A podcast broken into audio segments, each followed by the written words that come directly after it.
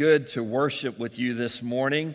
And I just want to say this right up front. I, I really, for those of you in the room um, and online, you may not experience this. Um, gosh, you guys must really love Jesus.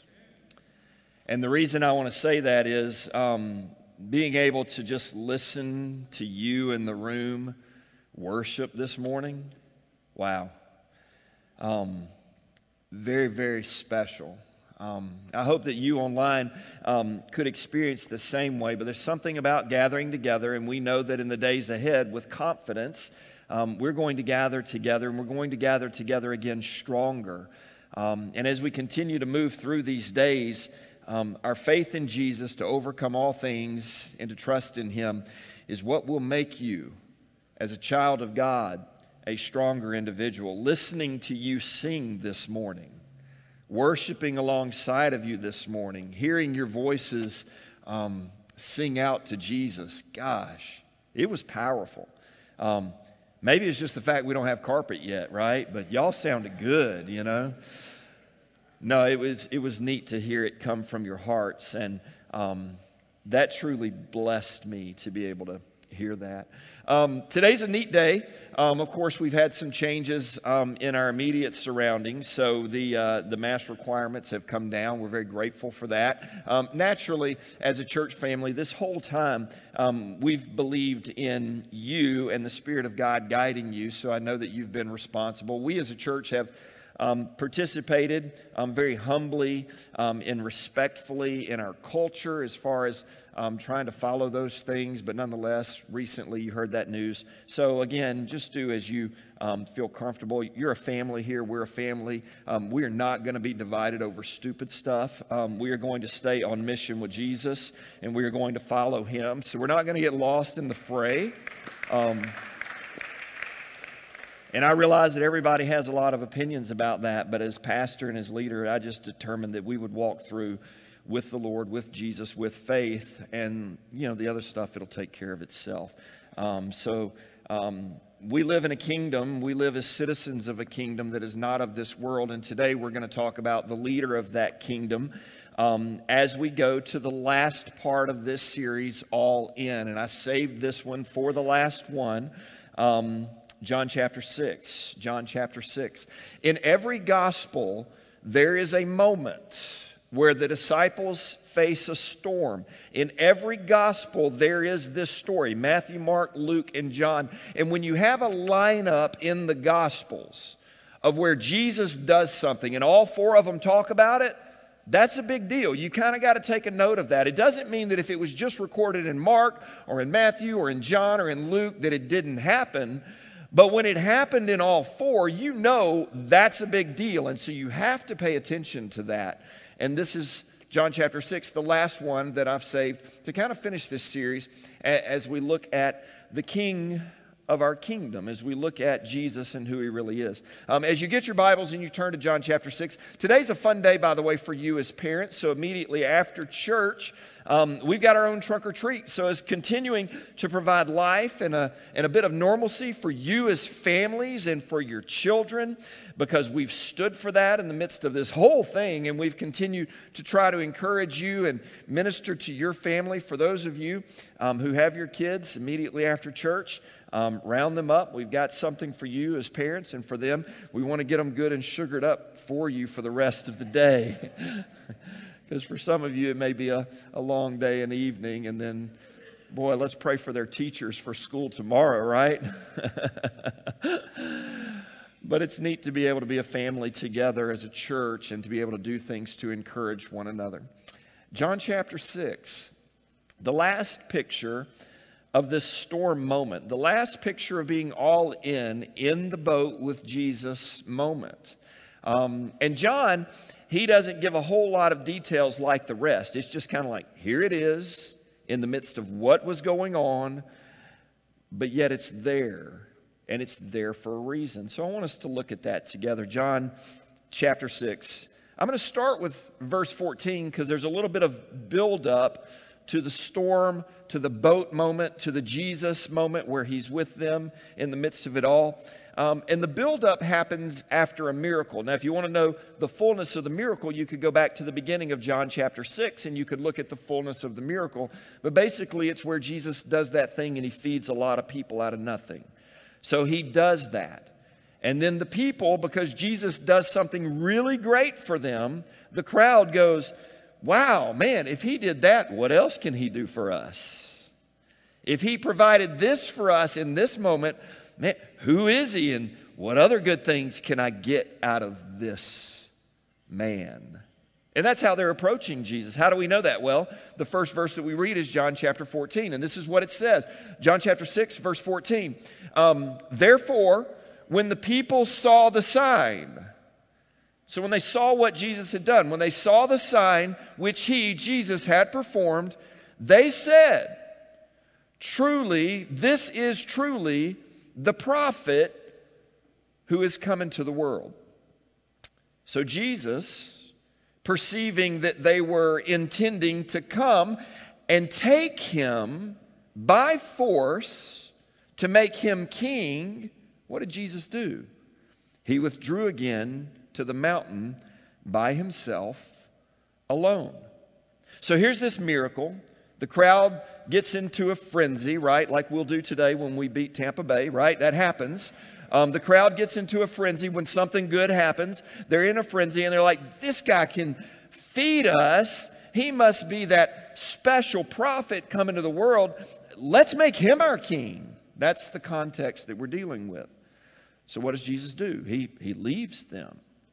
He goes and he withdraws to an isolated place. The other scriptures let us know what he did when he isolated. It wasn't that he's just running from the crowd. What did he do? He went to pray. So we know what he was doing. He was going to talk with his heavenly Father and not make any decision based on popular opinion. That's what he's doing. So he's on the mountain alone Verse 16 When evening came, his disciples went down to the sea. And after getting into a boat, remember they're fishermen, so they know what they're doing. They get into a boat and they started to cross the sea to Capernaum. And it had already become dark, and Jesus had not yet come to them. So they're in the boat without Jesus, right? They've taken off on their trip without him. The sea began to be stirred up because a strong wind was blowing. Then when they had rowed about three or four miles. These guys were in shape, by the way. I mean, you know, these guys were doing CrossFit before CrossFit was cool. Three or four miles rowing in a strong wind out to sea. I mean, the disciples, the first Navy SEALs, right? They're out there and they're making it happen. But there is a point where, you know, even our flesh is limited. They saw Jesus walking on the sea and drawing near to the boat, and what happened? and they were frightened. He said to them, It is I, do not be afraid. So they were, look at this, I love the way the scripture phrases this. Um, they were willing. they were willing to receive him into the boat. It's kind of like, the Bible kind of says it's like a choice. Are you willing to receive Jesus into the boat or not? Well, they were willing. So they were willing to receive Jesus into the boat. And immediately, immediately, the boat was at the land to which they were going. The next day, the crowd that stood on the other side of the sea, they saw that there was no other small boat there except one, and that Jesus had not entered with his disciples into the boat, but that his disciples had gone away alone. Now, this story is the fourth installment, if you will, of this moment where Jesus comes to his disciples when they're struggling in the boat. And, and there's this there's this reminder for us today of who's the king over everything. There's a reminder today that as we've walked through this series all in, and not just through the series and through the scripture, but we've walked through some stuff personally We've walked through some challenges, some storms, um, some very practical issues that we have come up against um, as a church, some of you individually, um, some things that perhaps were seen, and yes, there's always the unseen that we walk through as people. And as we've walked through all of that together, it's a great reminder that all of the lessons that we've learned, they culminate in this final installment of John chapter 6 about who's in charge. And here's the thing today. When you know who's in charge, you can have great confidence in your life and what you're walking through and what's ahead when you know who's in charge. Here's the life lesson today. I want you to be able to write this down. Absolute confidence for living it comes when Jesus is king over your life. Absolute confidence for living. Absolute, absolute confidence for the choices that you have to make, for the decisions that you must choose, for the moments you have to walk through. Confidence to do those things, it comes. Absolute confidence when Jesus is the king over your life. When Jesus is king over your life, you can have confidence. And confidence is the opposite of fear. Confidence is what feeds your faith. Confidence is what allows you to overcome challenges, to persevere in difficulties. Confidence is what gets you to the other side of the storm, the other side of the sea. But your confidence has to be placed in the right person. Now, so many times when we think about confidence, confidence is something that um, maybe if we're a good Christian, maybe we've thought or learned that confidence is a bad thing. Confidence is not a bad thing, pride is a bad thing, but confidence is not. Pride is this moment where you think that you are the solution and you can solve it by your intellect, by your strength, by your willpower, by your finances, and you cut God out of the equation. Or pride is where you go, God, I'm going to tip the hat to you and I'm going to give you a little bit of credit, but I'm going to take all the glory, right? You're, you're going to do it all yourself and you're going to feign loyalty to Jesus, but really you know inside you're really making it all about you. That's pride. Confidence is different. And the Bible's very clear on confidence. Confidence is where you trust in the authority of the one greater than yourself to make it happen. Confidence actually is even mentioned in the book of Hebrews, chapter 10, verse 35. It says to you as believers, followers of Christ, do not throw away your confidence. Do not cast away your confidence, for your confidence will bring you a great reward. So many times, the challenges that we face in life that hold us back as Christians, but also as regular people is that we lose confidence in what we're trying to accomplish. We lose confidence in our ability, whether it be a mental block, a physical block, a financial block. And when your confidence begins to crumble, maybe because you faced challenges in your past, or maybe you face challenges now and you're not sure if you can succeed, overcome. Challenges to your confidence as a believer and as, and as a person are what keep you from achieving God's best for your life. But the Bible says don't throw away your confidence because if you hold on to your confidence, it actually, in Hebrews chapter 10, verse 35, it says don't cast away your confidence. In other words, in that frustrating moment when you're walking through life and it's not working out and you don't understand it, and you're like, I'm so fed up, God, I'm done with you. I'm so fed up, I'll never achieve this. I'm so fed up that I just don't see any way and I'm going to lose and I'm, I'm going to not be able to achieve and, and I'll never measure up. And these, these expectations and these, these things that I had that, oh, they were just dreams, they were too high. And you cast it aside. You cast aside your confidence. When we cast aside our confidence, which is partnered with our faith in Jesus, then there is no way to achieve those goals that you have before you. But if you hold on to your confidence in the Lord and the one who provides the strength and the outcome, in the King, then your confidence will bring about for you a great reward. And today, when we look at the last installment of John chapter 6, I want to talk to you about our King. I want to talk to you about the king. I want to talk to you about the one who is in charge of the entire kingdom. And today, what we're going to understand is that the kingdom that he's in charge of is not just the heavenly kingdom. You know, a lot of people just hold out their confidence for something in heaven. But if Jesus just wanted you to go to heaven, he would have saved all of us and just snatched us up and taken us there then. Jesus actually has good things for you to accomplish in your life now. He saves us not just for heaven, He saves us for today. But it takes confidence in all seasons of life in Him, in our King, to be able to live in a way that is truly, truly a blessing. Now, in this story, what you see is the confidence of the disciples is challenged. Has your confidence been challenged lately? When your confidence is challenged, you have to remember that it's not pride, it's not about you, but it's about the King our King, King Jesus.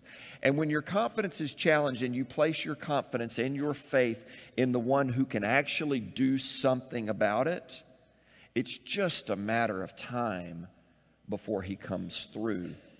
And he does so in some very specific ways. In, in Scripture, why, why is it important for us to have confidence in our King?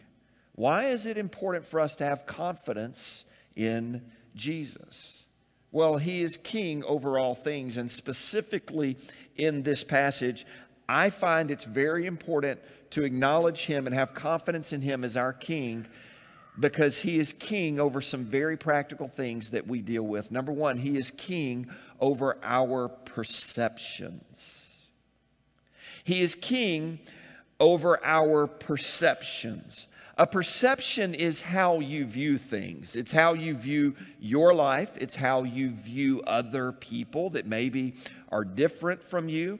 It's how you view the world, perceptions. And Jesus is king over all perceptions in this world. How we view things, how other people view things, how we might view our circumstances, how other people view their circumstances. Jesus is still king over all of that. Well, what do you mean? Why is it important to acknowledge Jesus is king over perceptions? Why is it important to have confidence in Jesus as king over our perceptions of how things are? Well, look at what happens in the story. Here are a few perception type of events that happened. When you look at the story, there are some details. Number one, the disciples felt like they were alone in the boat. Have you ever perceived that you are alone in dealing with what you have to deal with in your life? Have you ever felt the power of loneliness? It will oppress you, it will challenge you.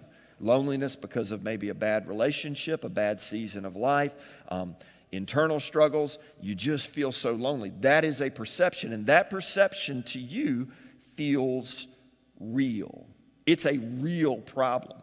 I remember early on in, in my ministry experience, um, I was a student heavily of the word, and I had a supervisor, and I don't fault this supervisor because um, he he had the responsibility of making sure everything else um, went the way it should go in the ministry that I was with, and so um, this supervisor, one of the things he said um, in one of our meetings because I, I just kind of was a young person. I was like, I'm going to challenge him on something. And um, I said, you know, well, that's just not the way it is. And he said, no, perception is reality.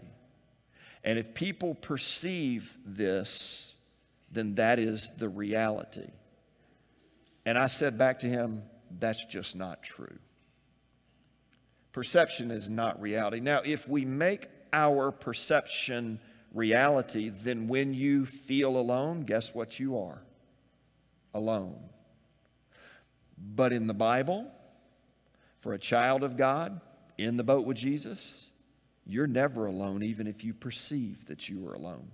You're just not alone. You may feel alone. It's not working out. And so you feel like you're fighting an uphill battle all by yourself. But your perception of that as a child of God with confidence in Jesus by faith, listen very closely. You're just never alone. Loneliness was a part of it.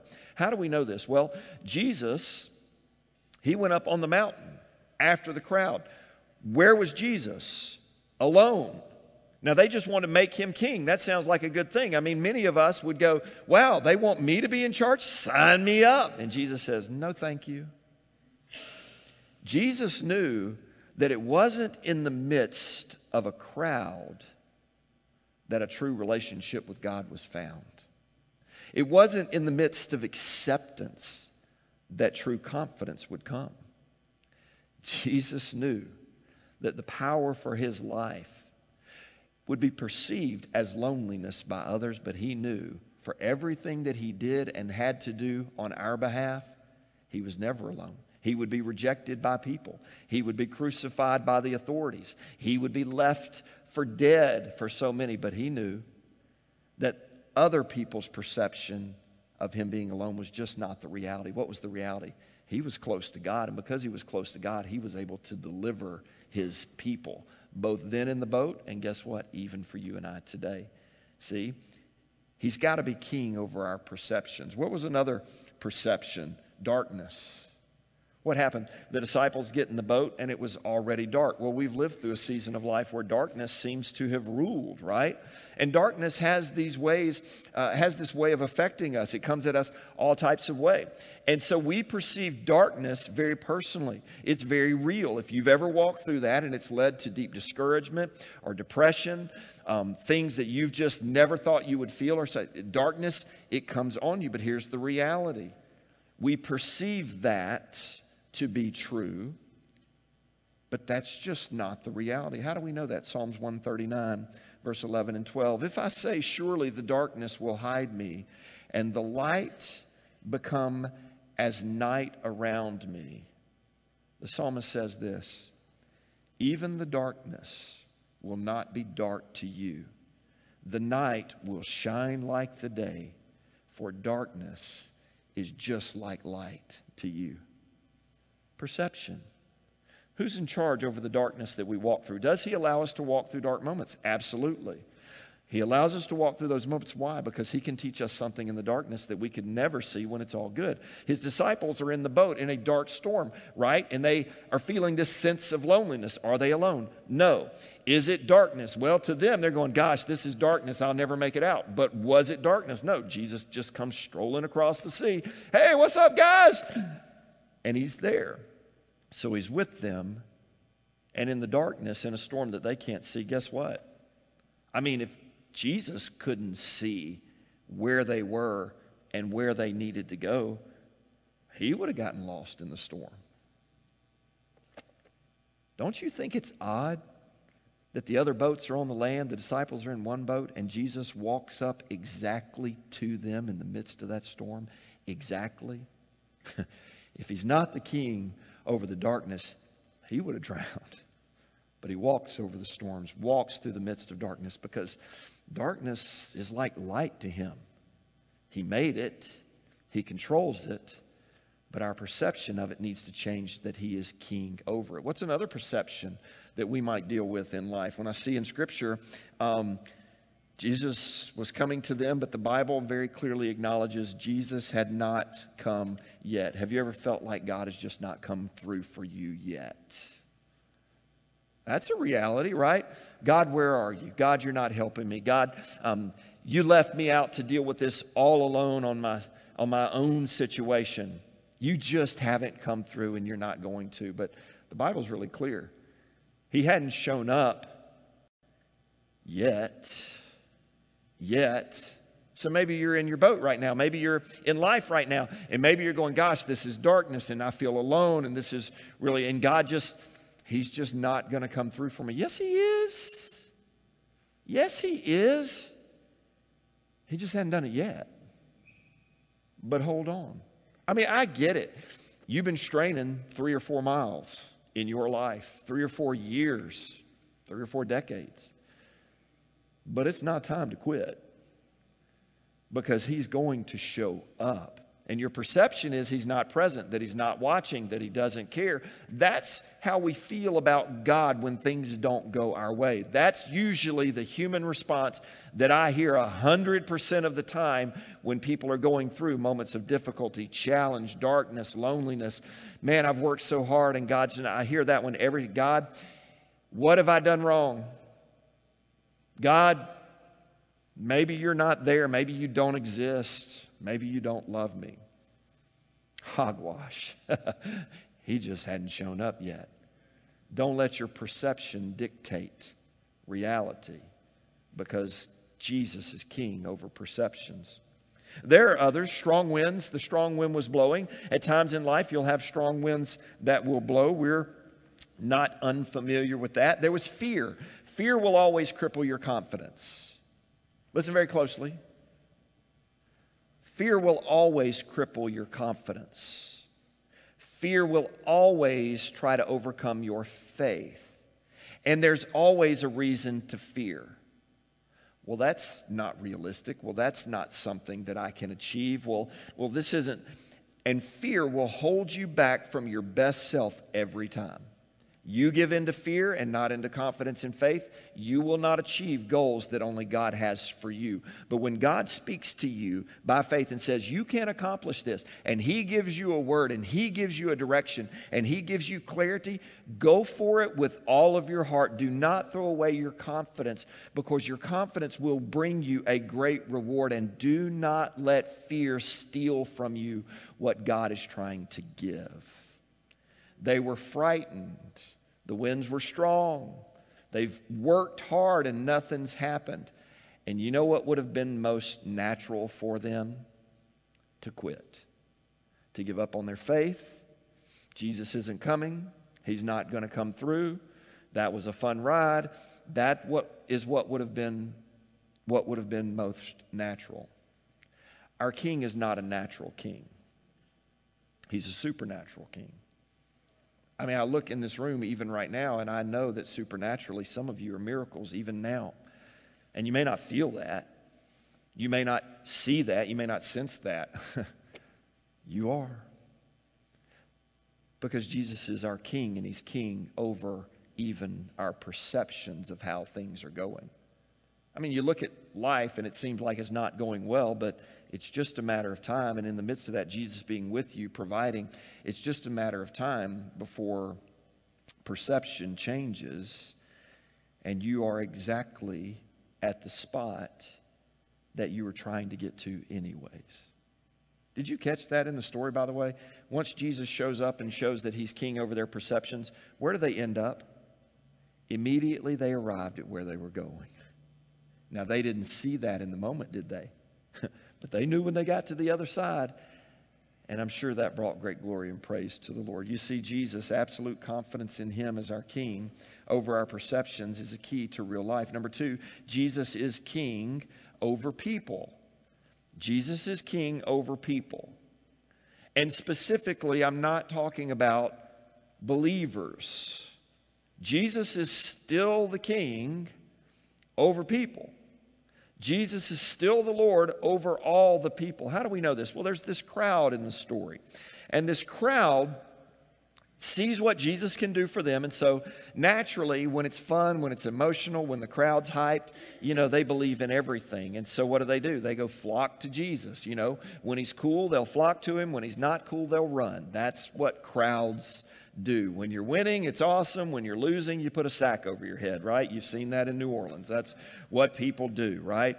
That's what crowds do. Jesus was smart enough to know that when a crowd comes to acknowledge him king and make him king by force, he's smart enough to know I'm already king. I don't need you to make me king. I'm already in charge. I don't need the frenzy of a crowd that's with me one day and not with me on another. I don't need your acknowledgement of me being king. I'm king already over you. I already fed you. I was already kind to you. You want to acknowledge me as a prophet. You don't even know who I am. You want to acknowledge me as the man in the sky, the gray bearded man that sits on a cloud. You want to acknowledge me as karma or something like that. You don't even understand Who's in charge of this thing?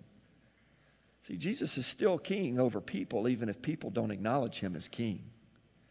And they wanted to come by force and make him king by force.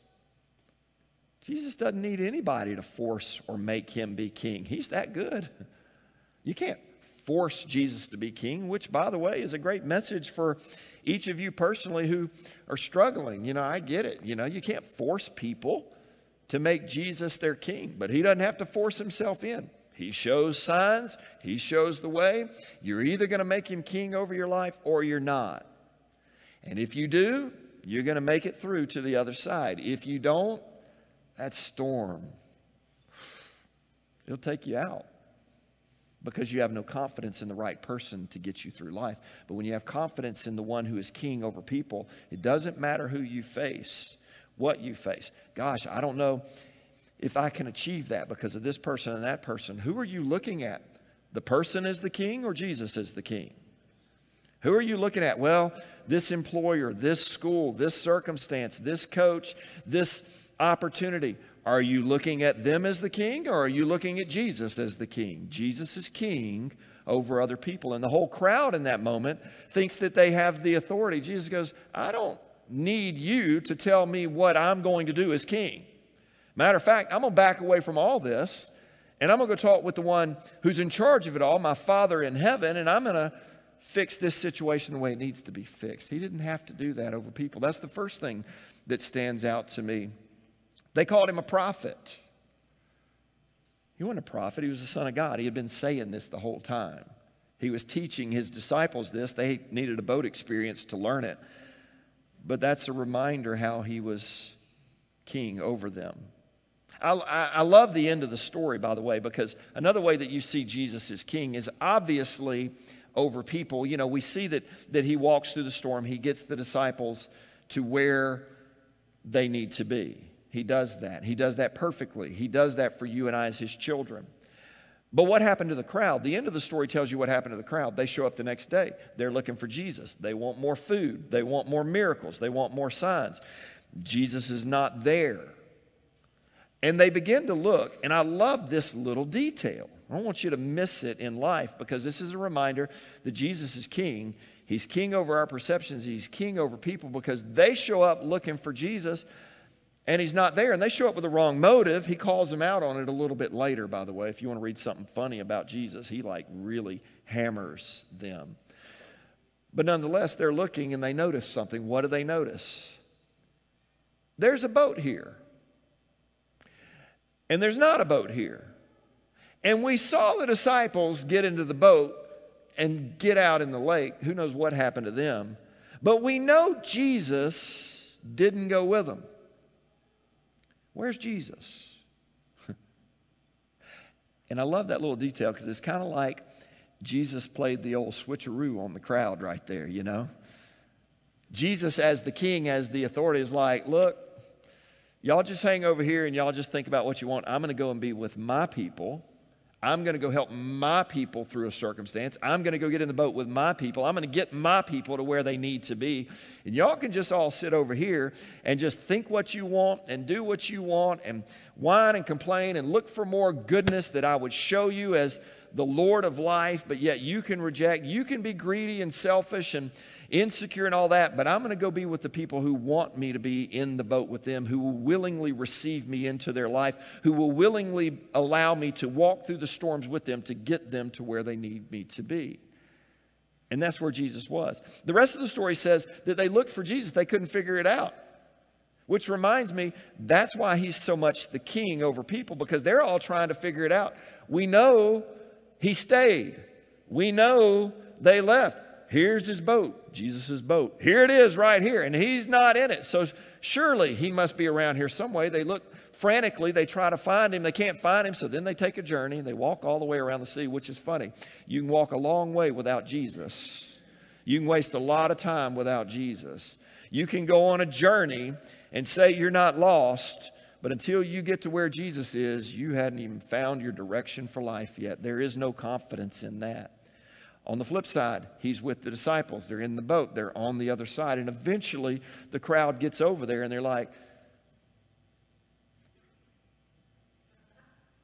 wait, you were, uh, how'd you do that?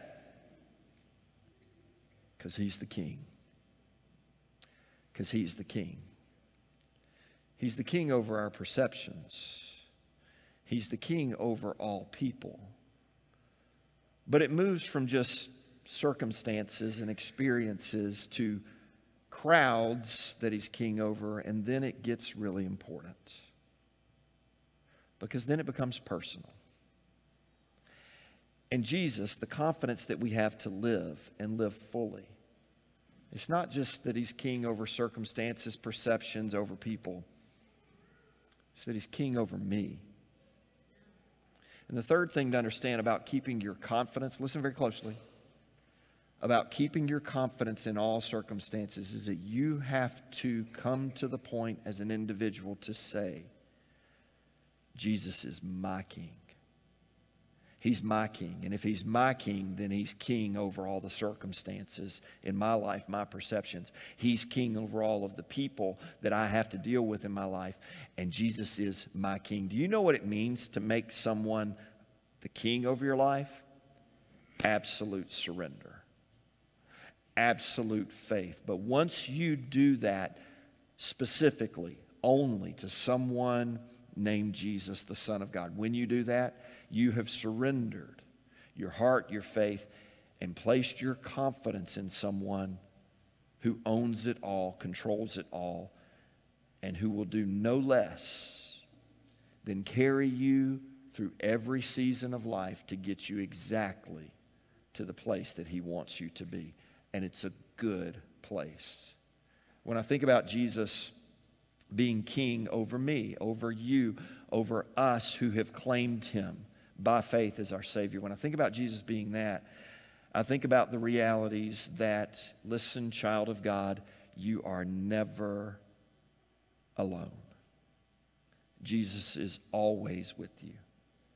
He's your king. When he's your king, other people will walk out on you, other people will ridicule, ridicule you, other people will want you to think and believe other different things. But when you hold on to Christ, you're not alone.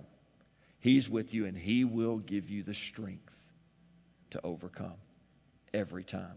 He will give you the confidence to live when you feel that you don't have it. He will help you overcome the perceptions that you have of your life and listen that other people may have of you as a child of God and a born again Christian. Jesus, his perception, his reality will matter more than anyone else because he's your king. And when He's your King personally, you can know that. Jesus is, when we know that He's our King, here's the other thing He's right on time. Listen very closely. Jesus is right on time. They strained for three or four miles, and then He showed up. They could have quit mile one, mile two, mile three, mile four. Jesus was right on time. He didn't need to do the miracle until they were four miles out in the storm. That's when the miracle came. If it comes earlier, they don't learn what they need to learn about Him being king over all of it. All of it. So listen, whatever it is you're walking through, He's coming through. He's right on time. He's never late. And He will be there for you. Never alone. Right on time. When I think about what happened, is they arrived immediately at the destination. Now, I realize sometimes in life you're going, gosh, it's a struggle, it's a strain. When will I get there? God, when will you come through? When He comes through, it happens just like that. He's not only not late, he's going to provide, deliver, come through for you as his son and daughter, and he's going to do it. And when he does, you're going to go, Hallelujah, praise the Lord. You did it. I can't believe it. Didn't see it coming. Almost gave up. And boom, you were there. Thank you, God. And what does that happen? What does that do? What does that do for you as a person? It builds up more confidence. Confidence in him as your king. And the last thing, as we think about this, how did it happen? How did all of this happen? How did this occur that disciples would have this experience, this miracle that the crowd would not have, the followers of Jesus, the believers of Jesus? How did it happen? I love the way the scripture says it in John chapter 6. And this is where we finish today because this is true for you if you want to have confidence to really live to achieve things that your circumstances may say that you couldn't. Your thoughts and your feelings and your perceptions about yourself may haunt you and say, You'll never get there. I don't believe that I can. Other people may say to you, You could, and you go, I can't. Or other me, Other people may say to you, You can't, and therefore you say, I can't. How do you overcome all of those things? How do you move through that? The disciples willingly received Jesus into the boat. Did you catch that? There was no coercion. We've seen a lot of that in our world. There was no manipulation. We see that all the time in our lives. There was no force. They tried that. Force will never change the heart of a person. It's not a miracle if it happens by force. How did the disciples experience the greatest power of going all in on Jesus? They willingly received him into the boat. Wherever you are today in your personal life, in whatever storm you may be battling, or three to four miles out on the journey that you're on, or the strain and the struggle that you're living through, listen. The key to the confidence to overcome whatever it is Jesus, I willingly receive you as my King over all things in my life into my boat, into my heart. Now, that's true for those of you who've never done that and asked Jesus willingly to come into your life as your Savior. That's true for those of you. And if you've never done that, you need to do that. You need to come to this moment because it gives you the confidence to really live. It gives you a life that God intended. When you willingly receive Jesus as your Lord and your Savior, as your King in life, over your life by faith, when you do that, you enter the family of God.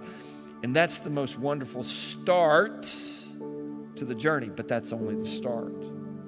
For some of you, that's step one, and you need to take step one because that begins that journey that is a miracle of Christ being king over your life. Amazing. And I want to encourage you to do that if you've never done that. But also, that's equally true for every one of you who claim to be a child of God, who've already asked Christ to be your Savior, who've already asked Him to forgive you of your sins, who've already asked Him to enter the boat of your life at some other point, and right now, still, the same Jesus that saved you then is the same Jesus that you need now.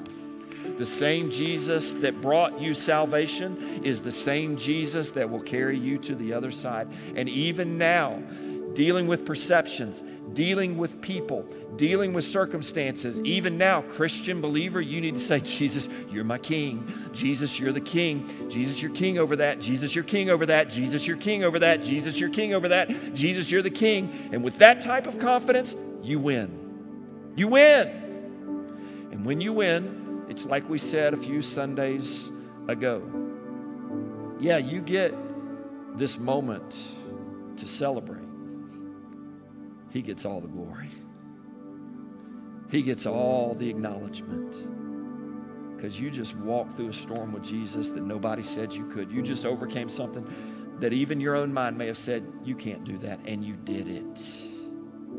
That's what we're going to continue to do as a church. That's what you're going to continue to do as children of God. For those of you that need Jesus today and the Holy Spirit is saying to your heart, hey, listen, He's talking to you. The Holy Spirit is talking to you, and you need to begin that journey with Jesus today, you're going to get there, but it starts when you willingly receive Him in. I think there's no greater journey. I'm glad to be on that journey with you as a family of faith, and I want us to pray right now.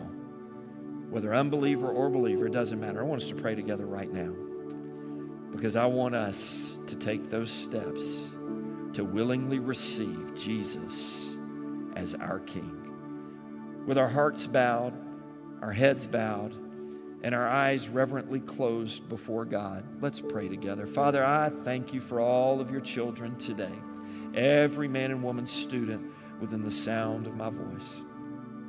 And it's only by your Holy Spirit speaking right now that we can identify whatever that is that's keeping us from willingly receiving you as King. God, I pray for your sons and daughters today who need to receive you as King for their salvation by faith today.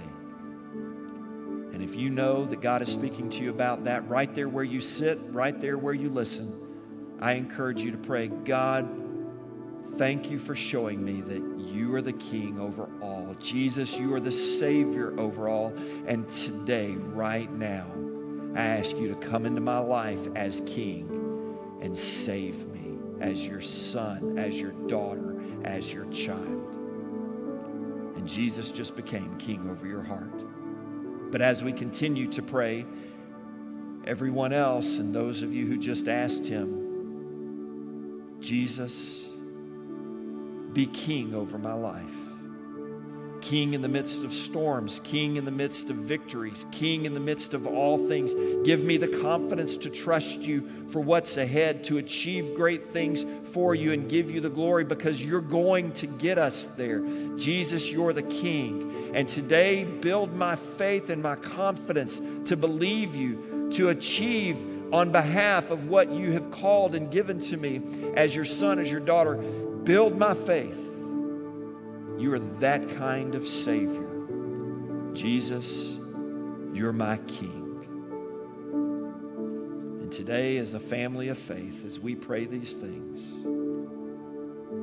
God, would you just do miracles? Miracles, supernatural deliverance, prospering kind of miracles on behalf of every one of your children praying today. In the holy name of Jesus. All of God's children said together, Amen and amen. He's the king, right? That's good. All in on Jesus, all in. And what a great way to finish that today. I, I want to thank you, reminding you as families, we have something for you and your kids afterwards. So make sure when you grab them, you do that. Thank you for being faithful in your giving. We have seen miracles that God's people have given to help us tackle storm issues and budget issues. Thank you for being faithful with that. For those of you who've been able, it's a miracle. And thank God for that. We've continued to see that. And thank you for getting ready to push through all of these storms with Jesus as the King and get to the other side because God's got good things for you on the other side of all of this. Amen.